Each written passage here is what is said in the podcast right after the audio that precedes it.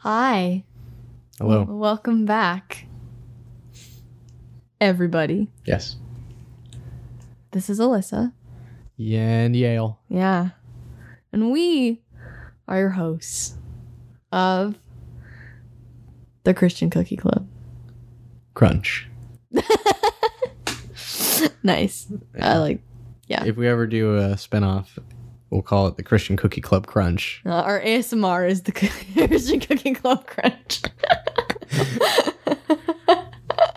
Now you're thinking It's with our podcast. ASMR channel coming out very soon. We exclusively eat cookies. This is not true. Oh. It's a good idea though. What? What do you mean it's not true? If I didn't have to do like real work to earn real money, and I, yeah, I would totally, you know, that'd be a really good venture. Yeah. But no. Maybe in a few years. Yeah. Yeah. Would you like to pray us in? Yes, I will pray us in. Um, dear God, thank you so much for today. Thank you for opening our eyes this morning. Thank you that we get to gather in this space. Um, we pray that you would be in our conversations. Um, we know that where two or more people gather in your name, there you are with them. Thank you for being with us in advance. Thank you for everything that you're doing through this podcast in advance. And um, yeah, we're just grateful to see you working and hear you working through each of us. We always love hearing what you have to say, and I pray that you would be willing to speak it through us tonight, Lord. Um, we love you, and it's in Jesus' name we pray. Amen. Amen. Thank you so much, Alyssa. hmm That was lovely. Thank you. um, before we we get into the real meat and potatoes of this here of this here chapter Mm. Multiple chapters. We got two chapters in mere christianity and then a couple verses from the old testament tonight. But before we begin we have to do one more thing. Yes, my famous icebreaker, Yale. Yeah. Tell me. If you could have any animal as a pet, what would it be, and what would you name it? it would be a sloth and i would name him fungus no way. Why is sloth? Those things are disgusting. that's why his name is fungus Okay. He's the fungus among us. yes no. Yes, and he would have well, see the way I would do it, I would live in an A frame and I would have it so that like there's these like what are they? Branches all over the A frame mm-hmm. on the inside the top deck. So it's like a super high ceiling home. All right. And he, basically there's walls in the house, but there's no ceilings. It's all just the A frame ceiling. So he can just kind of crawl and roam above the rafters of my home. And I don't really have to be afraid because it's just a sloth, you know? Like if it was a chimpanzee, he could just fall on me and snap my neck like a ninja. Yeah. But it's a sloth. So worst case scenario, he might fall on my head and stab me in the eye, which is still not good. But with the power of Christ, I um prevail. I prevail and don't have to be afraid. This is this is true. Yeah, I'm not going to say it's going to protect me from going blind from a sloth falling from the ceiling of my A-frame house into my eye, but my soul will not be damaged. Mm-hmm. What pet would you pick, Alyssa? I want um a white tiger named Baraka. yeah. Yeah. Okay. Yeah. I like it. Baraka for everybody who doesn't play Mortal Kombat is my main in Mortal Kombat. And um I want a tiger named Baraka or or a pig named Baraka. Stark difference in animal choice. I know, right? Yeah. But or a panda. You know what? I have You too many ideas. All over the board. I the point is you want a pet, four legs, named Baraka, yeah. give or take hoof, claw, or paw. Yeah, so like most unrealistic probably tiger. Most realistic pig. Yeah, panda's right in between. Yeah. Totally. or maybe you know what tiger king gets a lot of tigers maybe they're not that hard to get i They're bet not. panda would be really hard Panda's to a lot harder. okay so yeah, China controls the panda market. oh, okay so switch the order Yeah. yeah What I'm saying is we got to bring panda manufacturing back to the states. yeah panda factoring Praise God. anyway uh, So now that we got the silliness out of us, Yeah. let's get into It's the not all the way serious theology. Uh, which full disclaimer, we uh, we are not professional theologians. We are just a couple of uh, people practicing Christianity, and it is practice. We are learning the walk each and every day. And uh, yeah, so here we go. We're going to open up with Exodus 25, 8 through 9. It reads Then have them make a sanctuary for me. This is God speaking. And I will dwell among them. Make this tabernacle and all its furnishings exactly like the pattern I will show you. This is God fulfilling his promise, the promise that he made to Abraham years prior, hundreds of years prior, um, in which he said that he would make a, a great nation of his descendants and dwell among them. This is the beginning of that dwelling, where he tells Moses, Go down and have your people build for me a tabernacle, really like a tent. It's been explained to me, Yeah. um, with a gold covenant containing important items from history, from the Lord's history that he wants his people to cherish and never forget, and a place where God will explain later on, and we'll read at the end of our episode, a place for God to visit with his people, a place for them to visit him, and for them to commune with one another. You're you're making a look, and did I explain that half half accurately, or did I kind of butcher it? No, no, it's good. It's um like yeah. Yeah, long shift at work. Yeah, I'm sorry. I'm like I'm like a little bit dead, but it's okay. We're fine. We're thriving. Alive in Christ, am I right? Mm-hmm. Yeah. I was just thinking about how like the only like the cuz there's like the priest, right? But then there's like the high priest and only the high priest can go into the holy of holies. And I learned today that high priests could only be Levites. Yeah. Yeah. But as we will sort of get into a little bit later, unless we forget, I really hope we don't.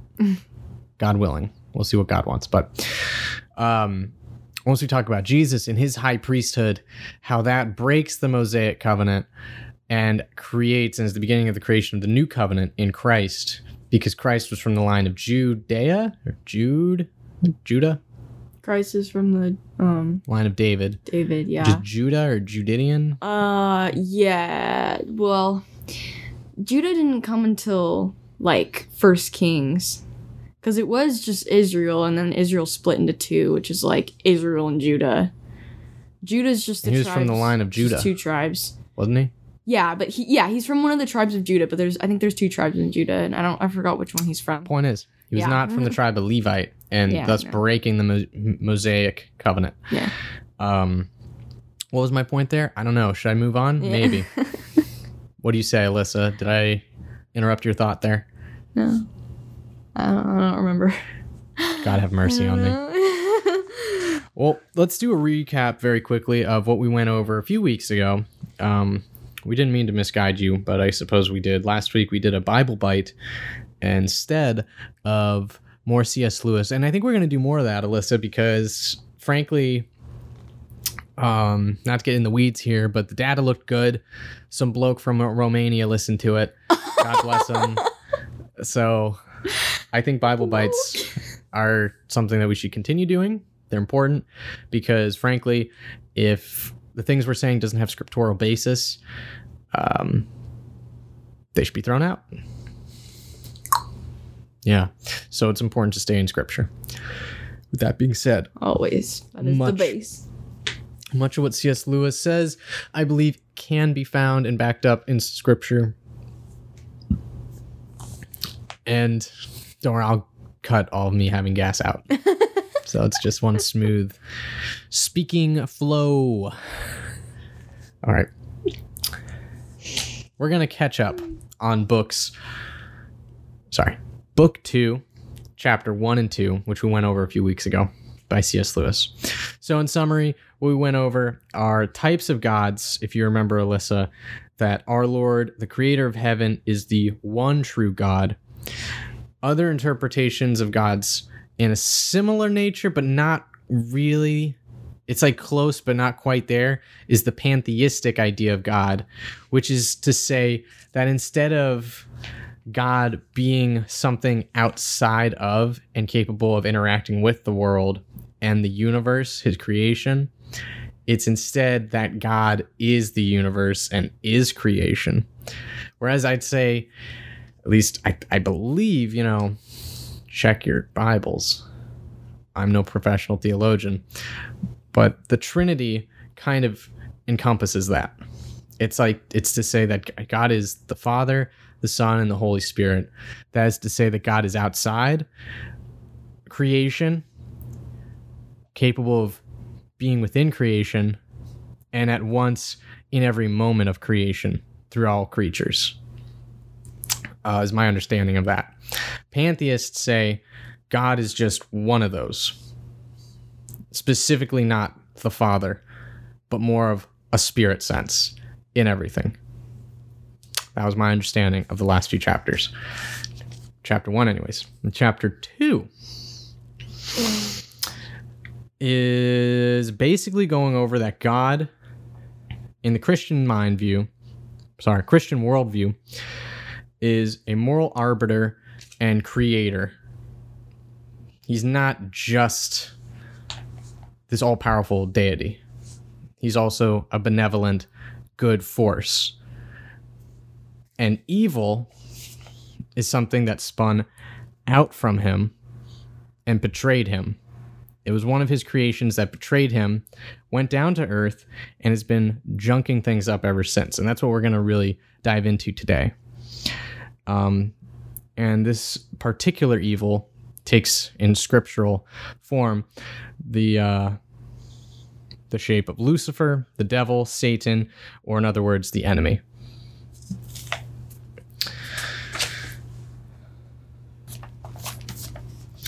So, Alyssa, without further ado, unless we have anything to add or talk about from chapters one or two, I think it's time to get into it. Nothing to add for chapter one or two? Chapter. No, I had a thought about something in, that you just said, but it doesn't really have anything to do with anything. So I don't know if you don't Shoot. Probably don't want to talk about it, but um, about about Satan. I just think it's interesting because like angels have free will too, right? But um, but I I thought I heard a pastor say once that like Jesus didn't die for angels, like he died for people, but like angels aren't perfect either. So i'm just kind of confused like what what happens when angels like mess up you know? Like Yeah, they're they're thrown out of heaven. That's but like and sent to Earth to torture us humans. that's it though? I don't know. I'm I don't I I was reading a little bit about Nephilim, so some of that might be extracurricular outside the Bible's uh, official canon right now, but that was my understanding. Because yeah, I don't know what you do. Um, can you send them to hell? Does he send them to hell? Can hell be a place on Earth? Ooh, heaven is a place on earth okay you're gonna cut that out please I won't. no please All right, you know that song of course. anyway sorry Book two, chapter three. wait okay sorry Sorry. Wait a minute. Which book? I read the wrong part. No, I read the right part. Sorry. Chapter 3 The Shocking Alternative.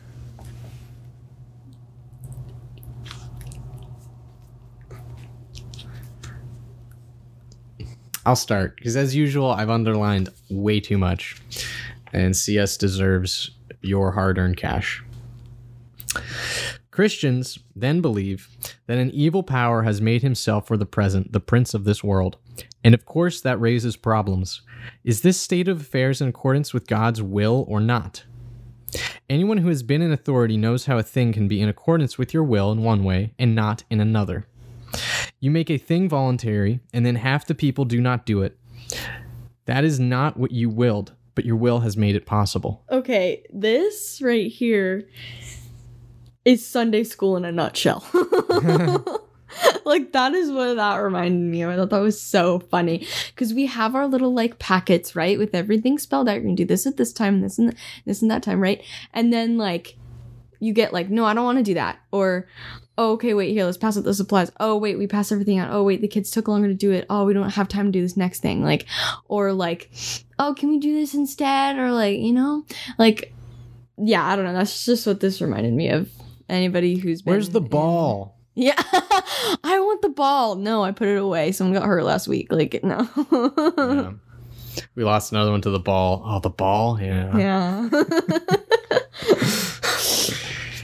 Yeah. Yeah. Well, I think that's just um that's such a truism about the nature of reality being a, as a person is that you intend like I mean we just experienced this this last week and Brian texted me and I need to review it still but we tried to do it good and there's consequences. When you do anything good there can be consequences and you you I mean I'm trying to think of a time in my life like example there's I mean when you pick up somebody's shift at work, right? The consequences are you make more money um work has you fill in so they're they're they're covered.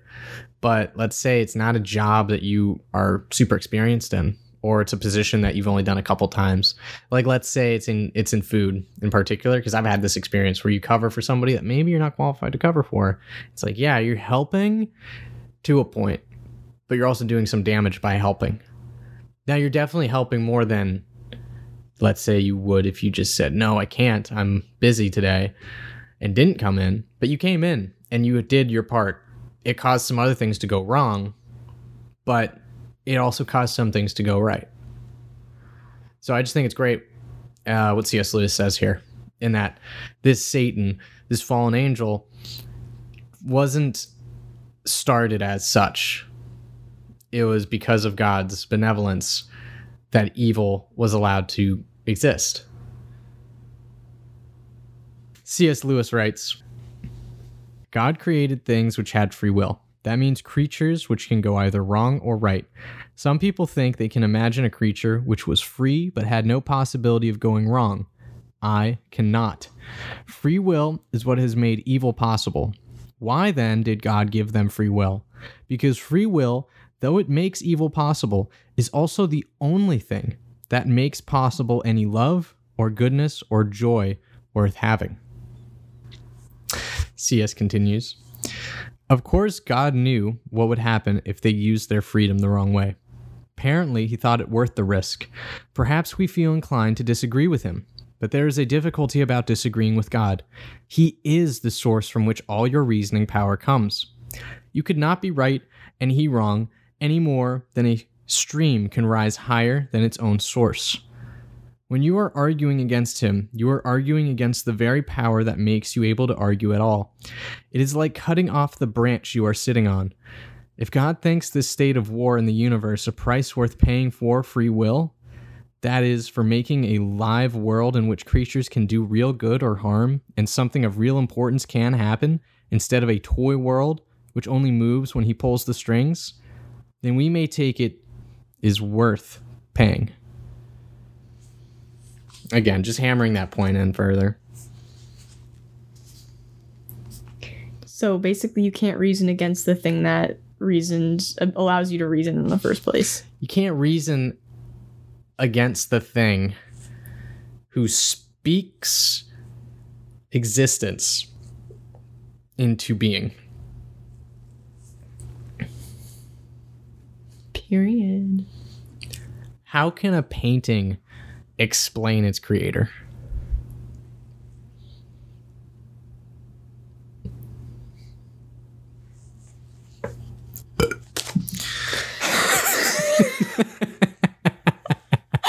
Please leave that in.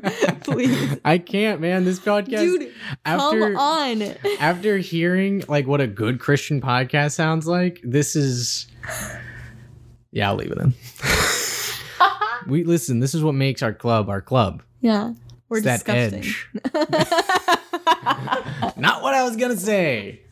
well, I am, so there you go. Oh, why am I saying these things? I'm so What? tired. What?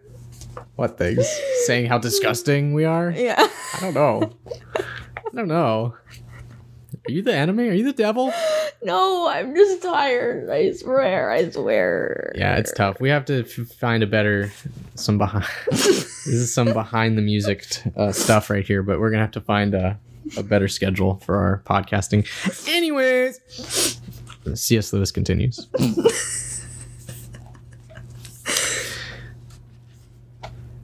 you know, I just want to leave that in as an example of free will. What? Just us being goofy. Just, oh, okay. All two of our listeners are gone. Yeah. no, my mom and your mom. No. No. they can't. They can't handle us. Yeah, Too obnoxious. Yeah. Okay, serious time. C.S. Lewis continues How did the dark power go wrong? The moment you have a self at all, there is a possibility of putting yourself first. Want. wanting to be the center, wanting to be God. In fact, that was the sin of Satan, and that was the sin he taught the human race. The story in the book of Genesis rather suggests that some corruption in our sexual nature followed the fall and was its result, not its cause. What Satan put into the heads of our remote ancestors was the idea that they could be like gods. I just read the uh what was in the parentheses there, so I may have read oddly. What were you gonna say, Alyssa? Um. Because before the parentheses, it says some people think the fall of man had something to do with sex, but that is a mistake. Yeah. Okay, when I first read that word, I thought it had, I thought it meant like the intercourse, if you will. But rereading it, I'm like, oh wait, he's talking about like sexes and gender. Is he? I think, because it says.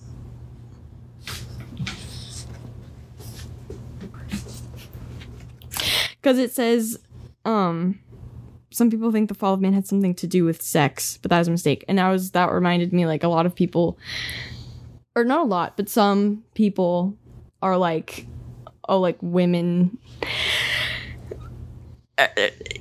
like Eve was the one that took the fruit and gave it to her husband. Like that's a like that's a thing. Like it was like mm-hmm. it was like Eve. Well, I think there is some merit to the idea that of the mythopoetics in the Bi- in the in the story of Genesis, the very beginning with Adam and Eve, displaying man's uh, tendency to fall into the temptation, into the temptation of his lust for women, whether it be what they say or how they look. I think that might be what some people are getting at. Because if you see right afterwards, Adam does the total man thing and just completely blames Eve. like immediately afterwards. Yeah. And then goes a step forward and does the bad man thing and cowers and hides from God. I thought they hid from God like before. You're right, I may have gotten that backwards. But it's like no, but like I get what you're saying. But the original sin wasn't Eve's tempting Adam. It was the fact that they ate the apple. Yeah. It's the fact that by going against God's wishes, by going against God's first and only law, they were breaching a contract and trying to usurp God, trying to say, in that action, I can be like you. I can work around the rules you gave me. But that's not the case. And in like and in, in doing so, they were kicked out of the garden because they disobeyed their creator. Yeah. But like it's always so like interesting to read how they're like kicked out of the garden because before they leave like fig leaves are really like I think there's like spiny. I've never seen one, but I've heard that they're like spiny. They're uncomfortable. They're like rough. A fig tree. Oh, you do? Oh, those are big leaves out there. Oh yeah. Yeah. Oh. But those leaves aren't really Maybe it's not like the fruit. Maybe it's a different kind of leaf. I don't know. The, but I don't know. I remember um in my like notes somewhere the leaves are like a type of spiny little uncomfortable leaf. Mhm. Something tough that they s- sewed together. And then before they leave God gives them like actual clothes. Like Which shows that even from the beginning, even though he was mad at us, he still cared and nurtured us. Yeah. And literally, and literally, that's where the first, because people are like, always like, "Uh, God is so like cruel and he tossed us in the garden for making like one mistake, whatever. No, no. He clothed us, number one. Number two, okay, big fat number two, he said, um, that was the the first prophecy of of Jesus is in Genesis, is it three or four? I think it's three. And he says, um, like man will crush the head of the serpent with his heel or something like that that's that's referring to Jesus like ultimately defeating Satan. Like there was a plan before there was even like a plan, you know? Like Mhm. that's always so interesting to me. Lewis continues God designed the human machine to run on himself. He himself is the fuel our spirits were designed to burn, or the food our spirits were designed to feed on. God cannot give us a happiness and peace apart from himself because it is not there. That is the key to history. Terrific energy is expended, civilizations are built up, excellent institutions devised, but each time something goes wrong. Some fatal flaw always brings the selfish and cruel people to the top, and it all slides back into misery and ruin. That is what Satan has done to us humans.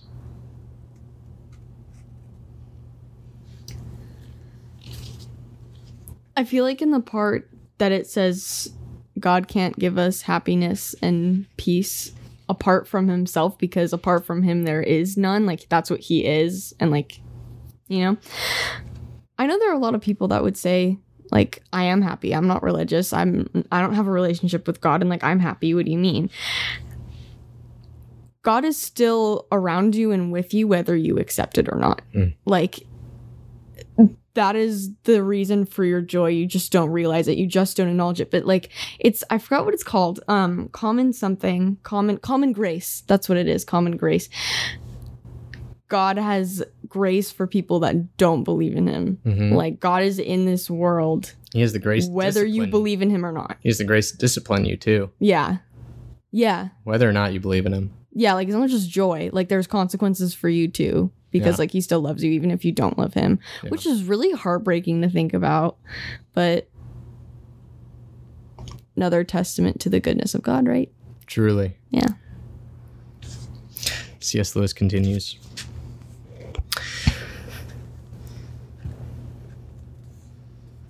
And what did God do?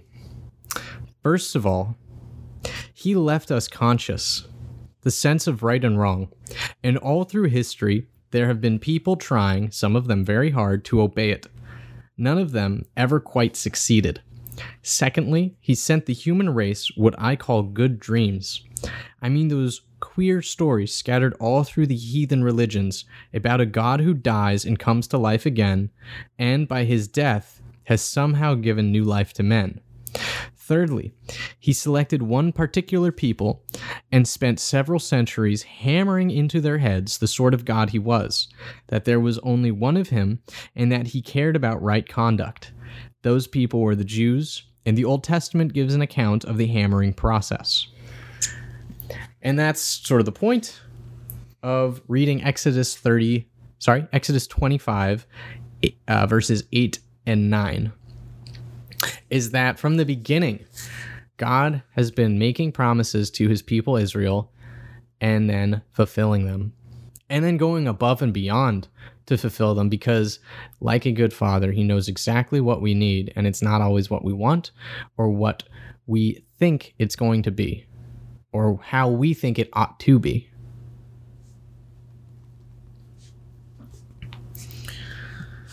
C.S. Lewis continues. Then comes the real shock.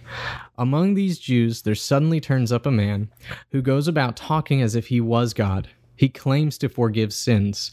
He says he has always existed. He says he is coming to judge the world at the end of time. Among pantheists, like the Indians, anyone might say that he was a part of God or one with God. There would be nothing very odd about it.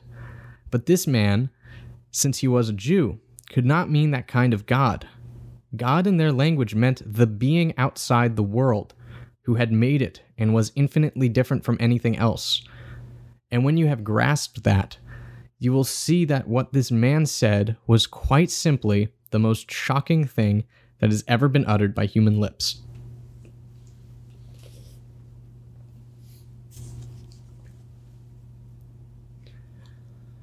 So let's think about that a moment. I I used to go to um, Mosaic Church in uh, Hollywood, and the pastor there, I realize now, you know, in some denominations this might be heathenistic, but he would constantly, and you could tell he was really talking to his audience because we're in Hollywood, tons of artists or people who think they're artists or want to be artists, like whatever, we're all artists. And he said that in his mind, Jesus was an artist. Which is such a strange statement. But me as a secular person hearing that statement, that really drew me toward Jesus. And certainly opened the door, I think, to learning more about him. And, you know, for the longest time, even at the beginning of this year, uh, and I'll admit this idea is starting to fade, but I was really clinging on to the idea that Jesus was a man, a teacher, like an artist, who was like a slam poet in the streets, riffing mad parables, dishing mad parables to the people of Israel. But, you know, the more you study the story, the more it doesn't compute, the more it starts to I don't know. The more it starts to click, it's like, yeah, if I was alive during during, uh, during Jesus's time, who knows what side of history I'd be on, and who knows where I'd fall. But if I saw that man speaking, I would probably think, uh, you know, with the lens of today, it's like, how would I know what I thought then? But the lens of today, it's like, oh, that, that's a really interesting artist. What, what an interesting, wow, that's that's what a riveting performance. He's stirring my heart. So it's like to the people of his time, he was an artist but his resurrection is what made him so much more. Because we can't be Jesus. We can't even be like Jesus. All we can do is try.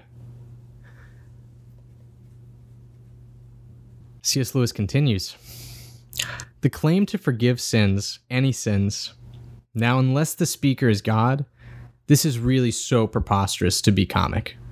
Sorry, so preposterous as to be comic. You tread on my toe and I forgive you? You steal my money and I forgive you? But what should we make of a man, himself unrobed and untrodden on, who announced that he forgave you for treading on other men's toes and stealing other men's money? Asinine fatuity is the kindest description we should give of his conduct. Yet this is what Jesus did. He told people that their sins were forgiven and never waited to consult all the other people whom their sins had undoubtedly injured. He unhesitantly behaved as if he was the party chiefly concerned, the person chiefly offended in all offenses. In the mouth of any speaker who is not God, these words would imply what I can only regard as a silliness and conceit unrivaled by any other character in history. Yet, and this is the strange, significant thing, even his enemies, when they read the Gospels, do not usually get the impression of silliness and conceit.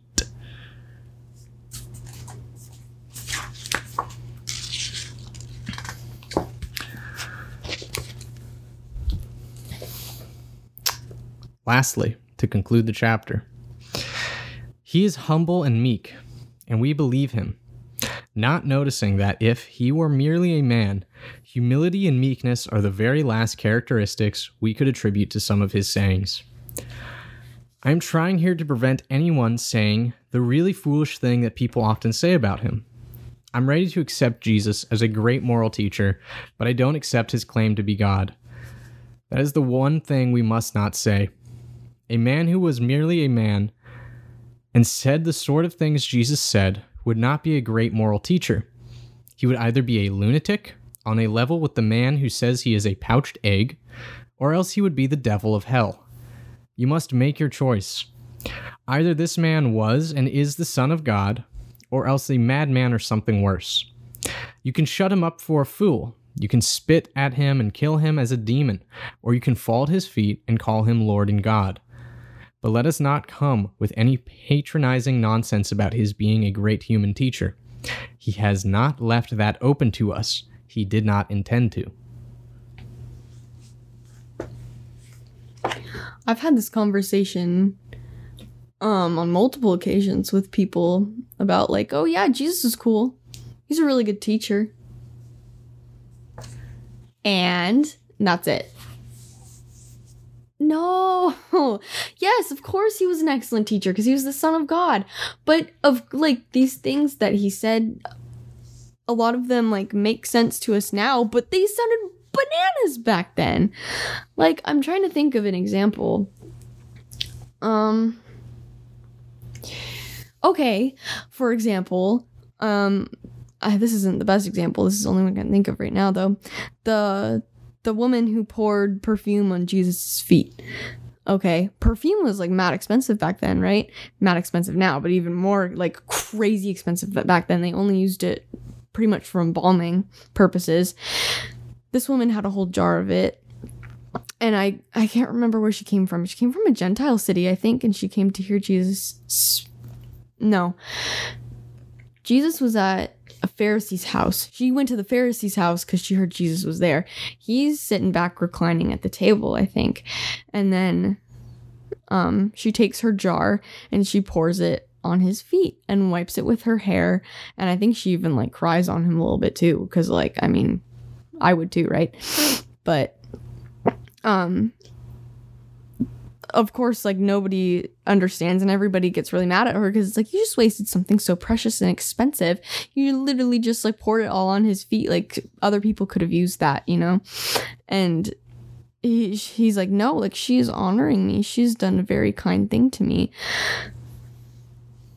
And everybody thought it was crazy. I mean, it, even now it sounds crazy, but like looking back, it's like, whoa and what a what a foreshadowing too for his like embalming after he died oh my gosh but um yeah i kind of forgot how it got here You said people will say he's a Oh. great moral teacher, but that's preposterous. yeah because like if you're like well like wasting that's not moral right or i don't know That is a good point. That is not moral. to Yeah. waste things. but yeah but jesus is like But the Lord knows that everything is made of the same essence, yeah. And nothing has ever gone to waste. yeah. And everything is for him. Yeah.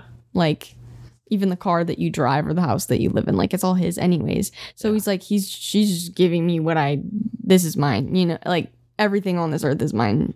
Even though he didn't even have that attitude like you don't get that attitude at all. But mm-hmm. like it is. Yeah Yeah. It's hard to wrap the mind around. And um, it's something that I've struggled with this last year is been like getting getting over the fact that Christ is God. He's part of the Trinity and not just a man. Yeah. it's really hard it's really hard especially just the life that he lived i think very humble and everybody expected like a great warrior that would part the clouds and come thundering down and with like all this armor and Yeah, the- defeat the romans with Yeah. a slash of his arm and no Mm-mm. no they got a carpenter who They got a doesn't even have a house like Yeah. They got a philosophical warrior. yeah very loving healing warrior Mm-hmm. yeah Well, that was chapter three. Now, let us begin. Chapter four The Perfect Penitent. I should have looked up what that word means.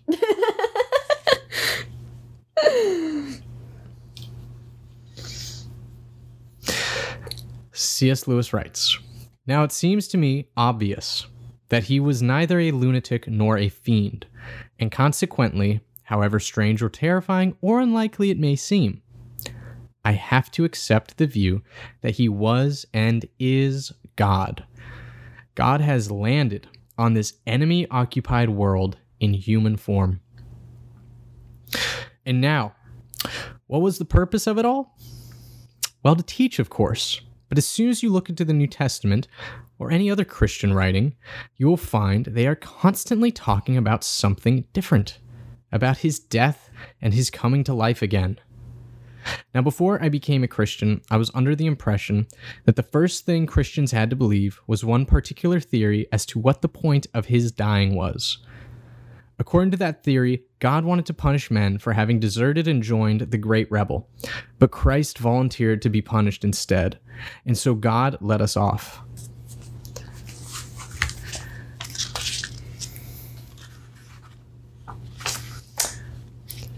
What I came to see later was that neither this theory nor any other is Christianity. The central Christian belief is that Christ's death has somehow put us right with God and given us a fresh start. A good many different theories have been held as to how it works. What all Christians are agreed on is that it does work. So, the theory that I've heard is that um, through Christ's life, death, and resurrection, he fulfilled uh, countless prophecies riddled throughout all of the Old Testament and uh, promises as well that God made to his people and to all of the world through his people. So, through Christ's death and resurrection, he broke the Mosaic covenant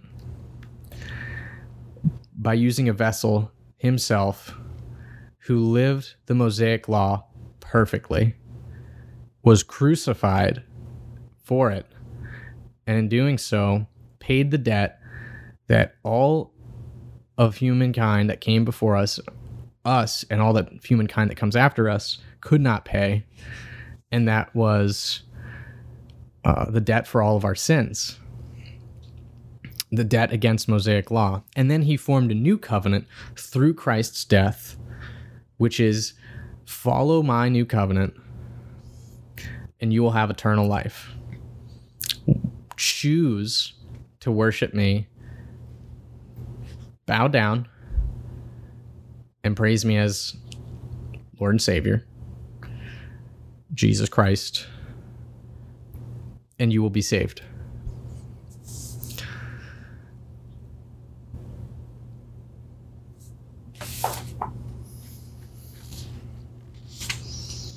So I thought it was really cool. One of the podcasts I was listening to today, one of the better Christian podcasts, uh, is called The Authentic Christian. It's very good. The gentlemen sound very learned.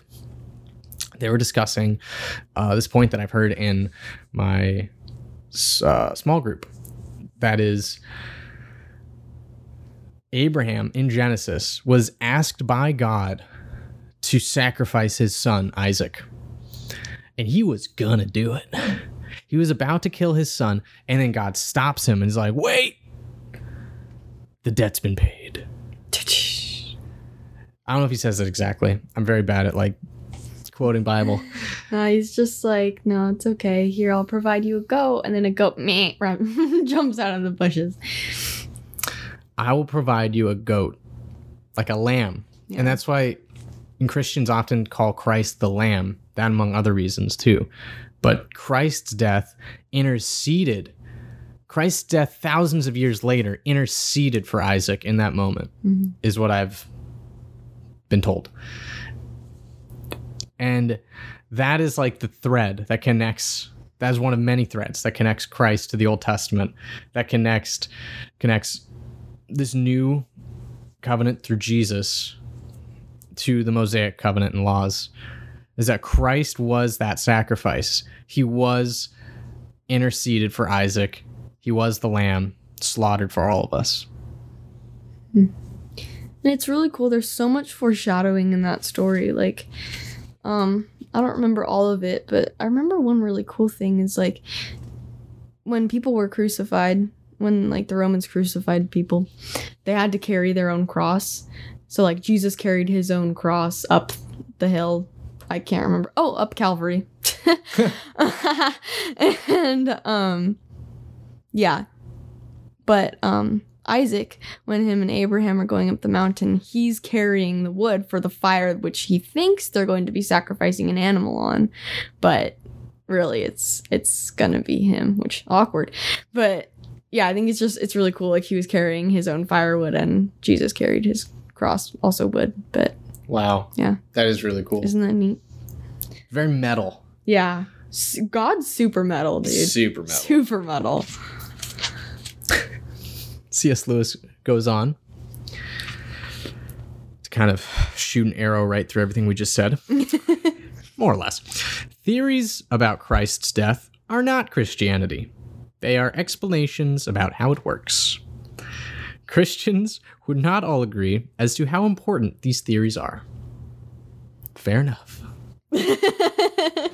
C.S. Lewis goes on. On my view, the theories are not themselves the thing you are asked to. Ex- on my view, the theories are not themselves the thing you are asked to accept. Many of you, no doubt, have read Jeans or Eddington. What they do when they want to explain the atom, or something of that sort, is to give you a description out of which you can make a mental picture. But then they warn you that this picture is not what the scientists actually believe. What the scientists believe is a mathematical formula. The pictures are there only to help you to understand the formula. I love that. Mm-hmm. The thing itself cannot be pictured, it can only be expressed mathematically. We are in the same boat here. We believe that the death of Christ is just that point in history at which something absolutely unimaginable from outside shows through into our own world. And if we cannot picture even the atoms of which our own world is built, of course we are not going to be able to picture this. Indeed, if we found that we could fully understand it, that very fact would show it was not what it professes to be. The inconceivable, the uncreated, the thing from beyond nature, striking down into nature like lightning. You may ask, what good will it be to us if we do not understand it? But that is easily answered. A man can eat his dinner without understanding exactly how food nourishes him. A man can accept what Christ has done without knowing how it works. Indeed, he certainly would not know how it works until he has accepted it. And that's the biggest, biggest point Yeah.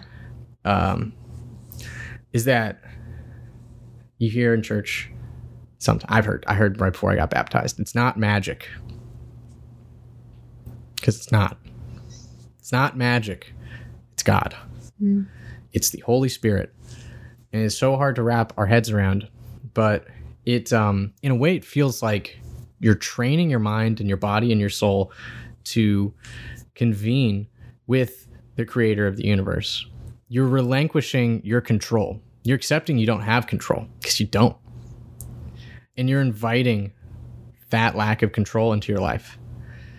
Everything about Christianity is so dual. There's so much duality to all of it. But there's also the Trinity.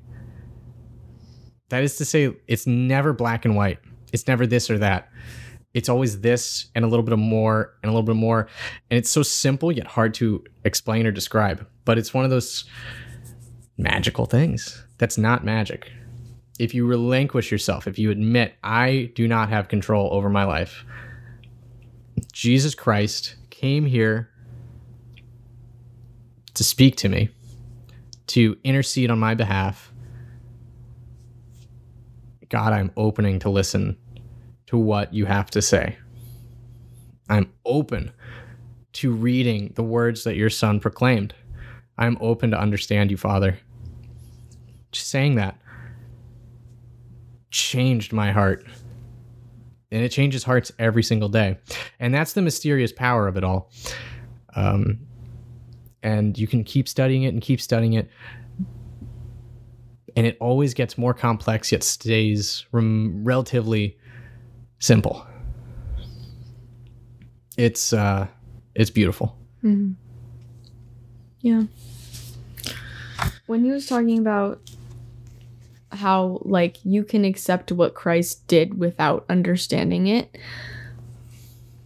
that took like when I first like was learning about Jesus and and God like that's what really took me a long time was I was like I don't get it. Like I don't understand.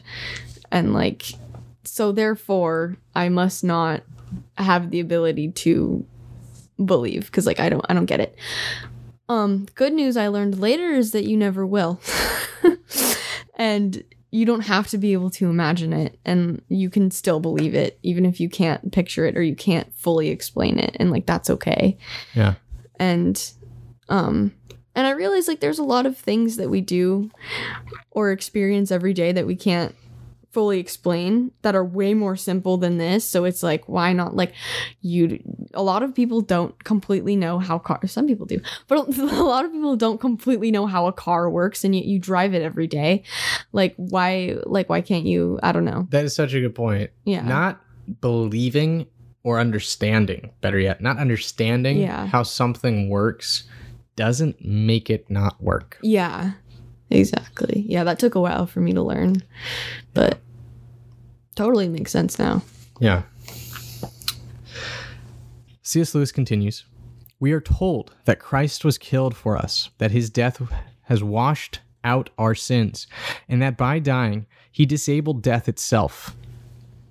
That is the formula. That is Christianity. That is what has to be believed. Any theories we build up as to how Christ's death did all this are, in my view, quite secondary. Mere plans or diagrams to be left alone if they do not help us. And even if they do help us, not to be confused with the thing itself. All the same, some of these theories are worth looking at. The one most people have heard is the one I mentioned before the one about our being let off because Christ had volunteered to bear punishment instead of us. Now, on the face of it, that is a very silly theory. If God was prepared to let us off, why on earth did he not do so? And what possible point could there be in punishing an innocent person instead? None at all that I can see if you are thinking of punishment in the police court sense. On the other hand, if you think of a debt, there is plenty of point in a person who has some assets paying it on behalf of someone who has not. When one person has got himself into a hole, the trouble of getting him out usually falls on a kind friend.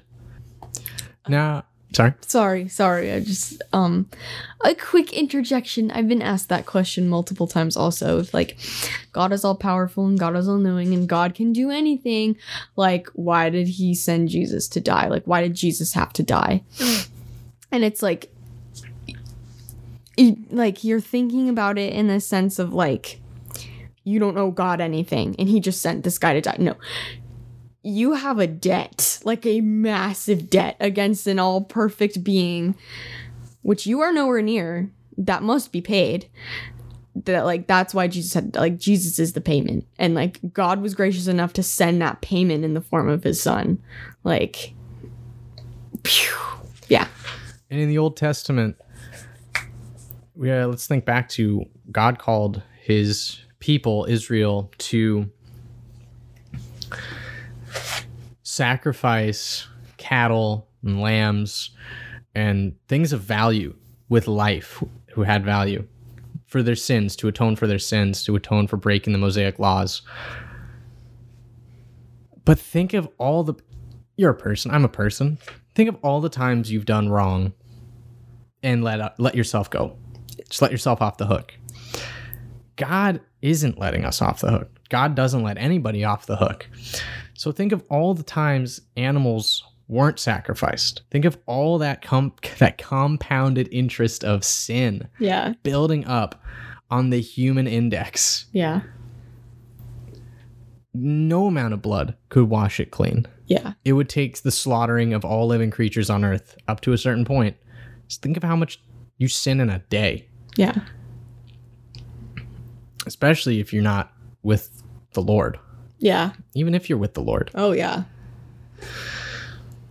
So, yeah, I mean, I we can go in circles on it, but I just think that's that adds more scriptural validity to Christ and his sacrifice for us. Yeah.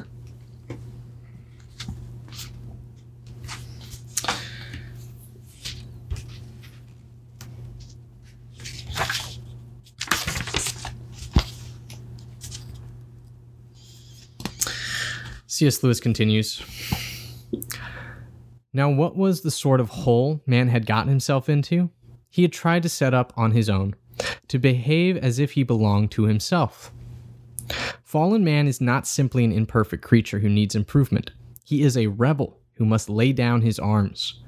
Laying down your arms, surrendering, saying you are sorry, realizing that you have been on the wrong track and getting ready to start life over again from the ground floor. That is the only way out of a hole. This process of surrender, this movement full speed astern, is what Christians call repentance. Now, repentance is no fun at all. It means killing part of yourself, undergoing a kind of death. The only person who could do it perfectly would be a perfect person, and he would not need it. Remember, this repentance, this willing submission to humiliation and a kind of death is not something God demands of you before he will take you back and which he could let you off if he chose. It is simply a description of what going back to him is like. If you ask God to take you back without it, you are really asking him to let you go back without going back. It cannot happen. But the same badness which makes us need it makes us unable to do it. Can we do it if God helps us? Yes. But what do we mean when we talk of God helping us? We mean God putting into us a bit of Himself, so to speak. He puts a little of His love into us, and that is how we love one another. Now, if we had not fallen, that would be all plain sailing. But unfortunately, we now need God's help in order to do something which God in His own nature never does at all to surrender, to suffer, to submit, to die. Nothing in God's nature corresponds to this process at all. So that the one road for which we now need God's leadership, most of all, is a road God, in His own nature, has never walked.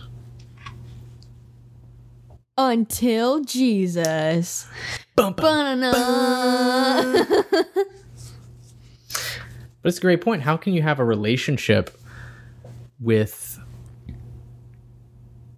something not of this world?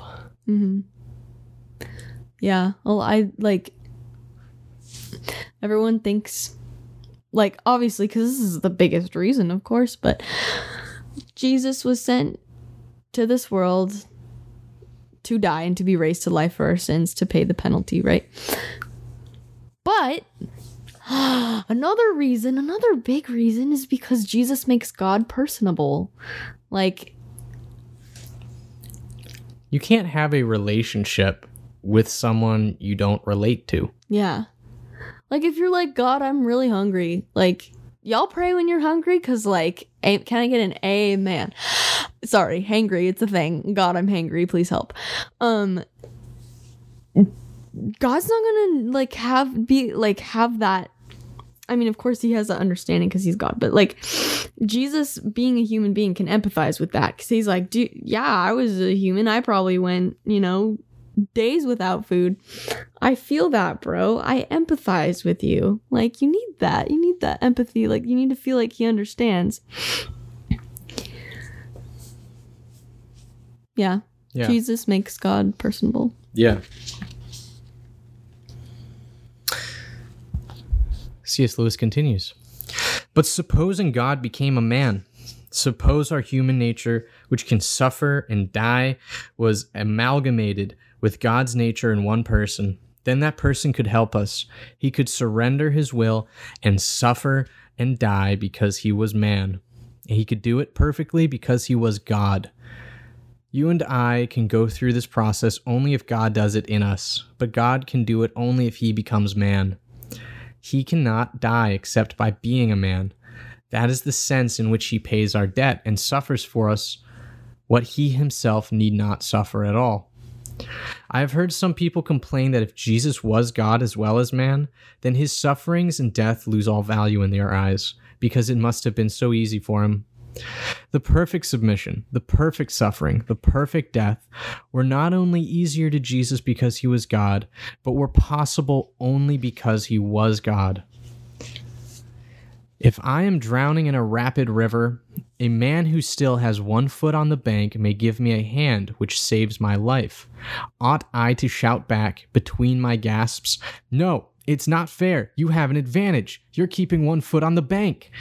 That advantage, call it unfair if you like, is the only reason why he can be of any use to me. To what will you look for help if you will not look to that which is stronger than yourself? Such is my own way of looking at what Christians call the atonement. But remember, this is only one more picture. Do not mistake it for the thing itself, and if it does not help you, drop it. Drop it. No, sorry. Okay. Um. So, yeah, so a lot of people talking about. Well, Jesus knew he was going to die. I mean, Jesus knew what he was going to go through. It couldn't have been that bad for him because he knew, right? Um, yes, correct. That's the point. Like, it should have been easier for him because if it wasn't, because it was just as hard for him as it was for any other human being, then he wasn't God. Like, the fact that he is stronger and was completely able to do all of that it should it should add value not subtract from the value i think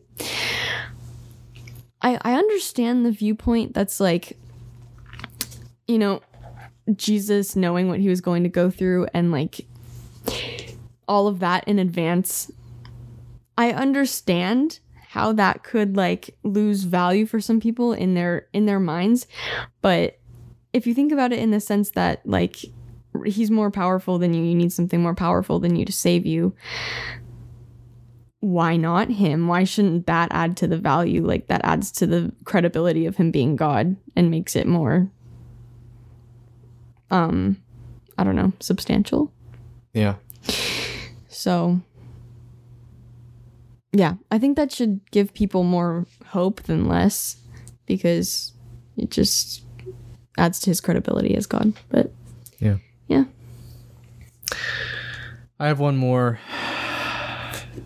Well, it's actually technically five more verses of chapter 25 from Exodus to read. And so God says, Make an atonement cover of pure gold, two and a half cubits long and a cubit and a half wide, and make two cherubim out of hammered gold at the ends of the cover. Make our cherub on one end and the second cherub on the other. Make the cherubim on one piece with the cover at the two ends. The cherubim are to have their wings spread upward, overshadowing the cover with them.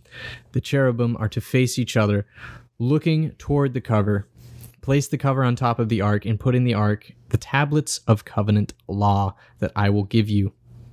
There, above the cover between the two cherubim that are over the ark of the covenant law, I will meet with you and give you all my commands for the Israelites.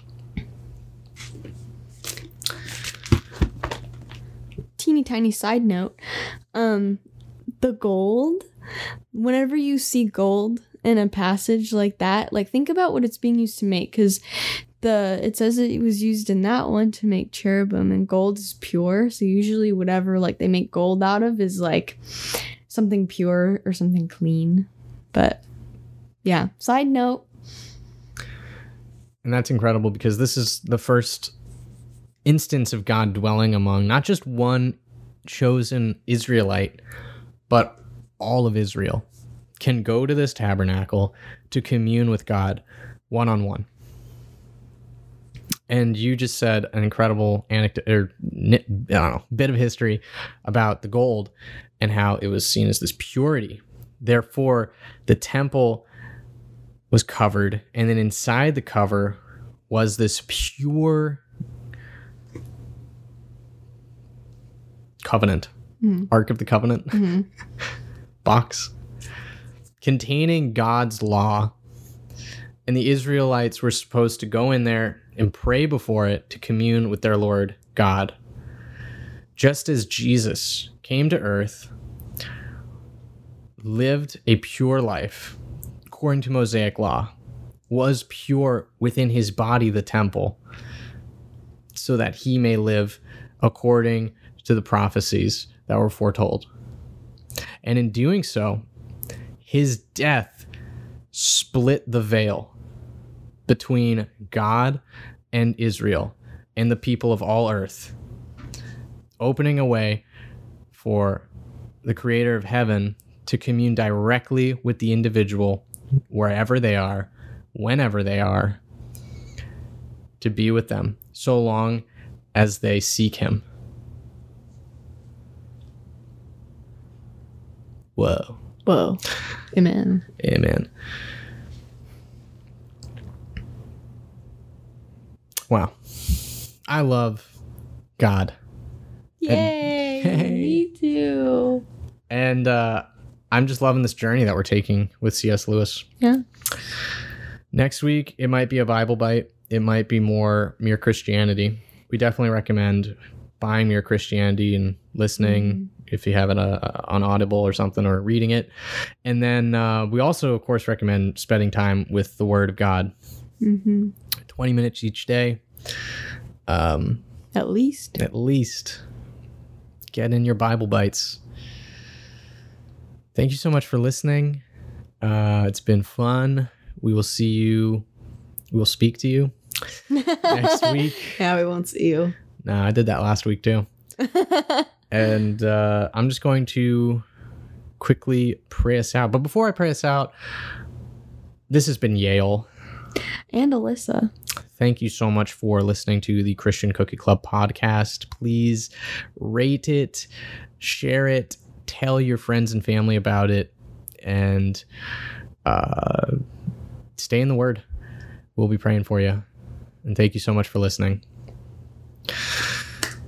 Dear God, thank you for waking us up today. Thank you that we get to gather to learn more about you, God, to dwell with your spirit.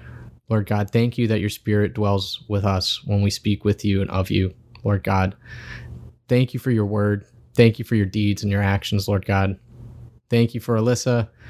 Thank you for creation.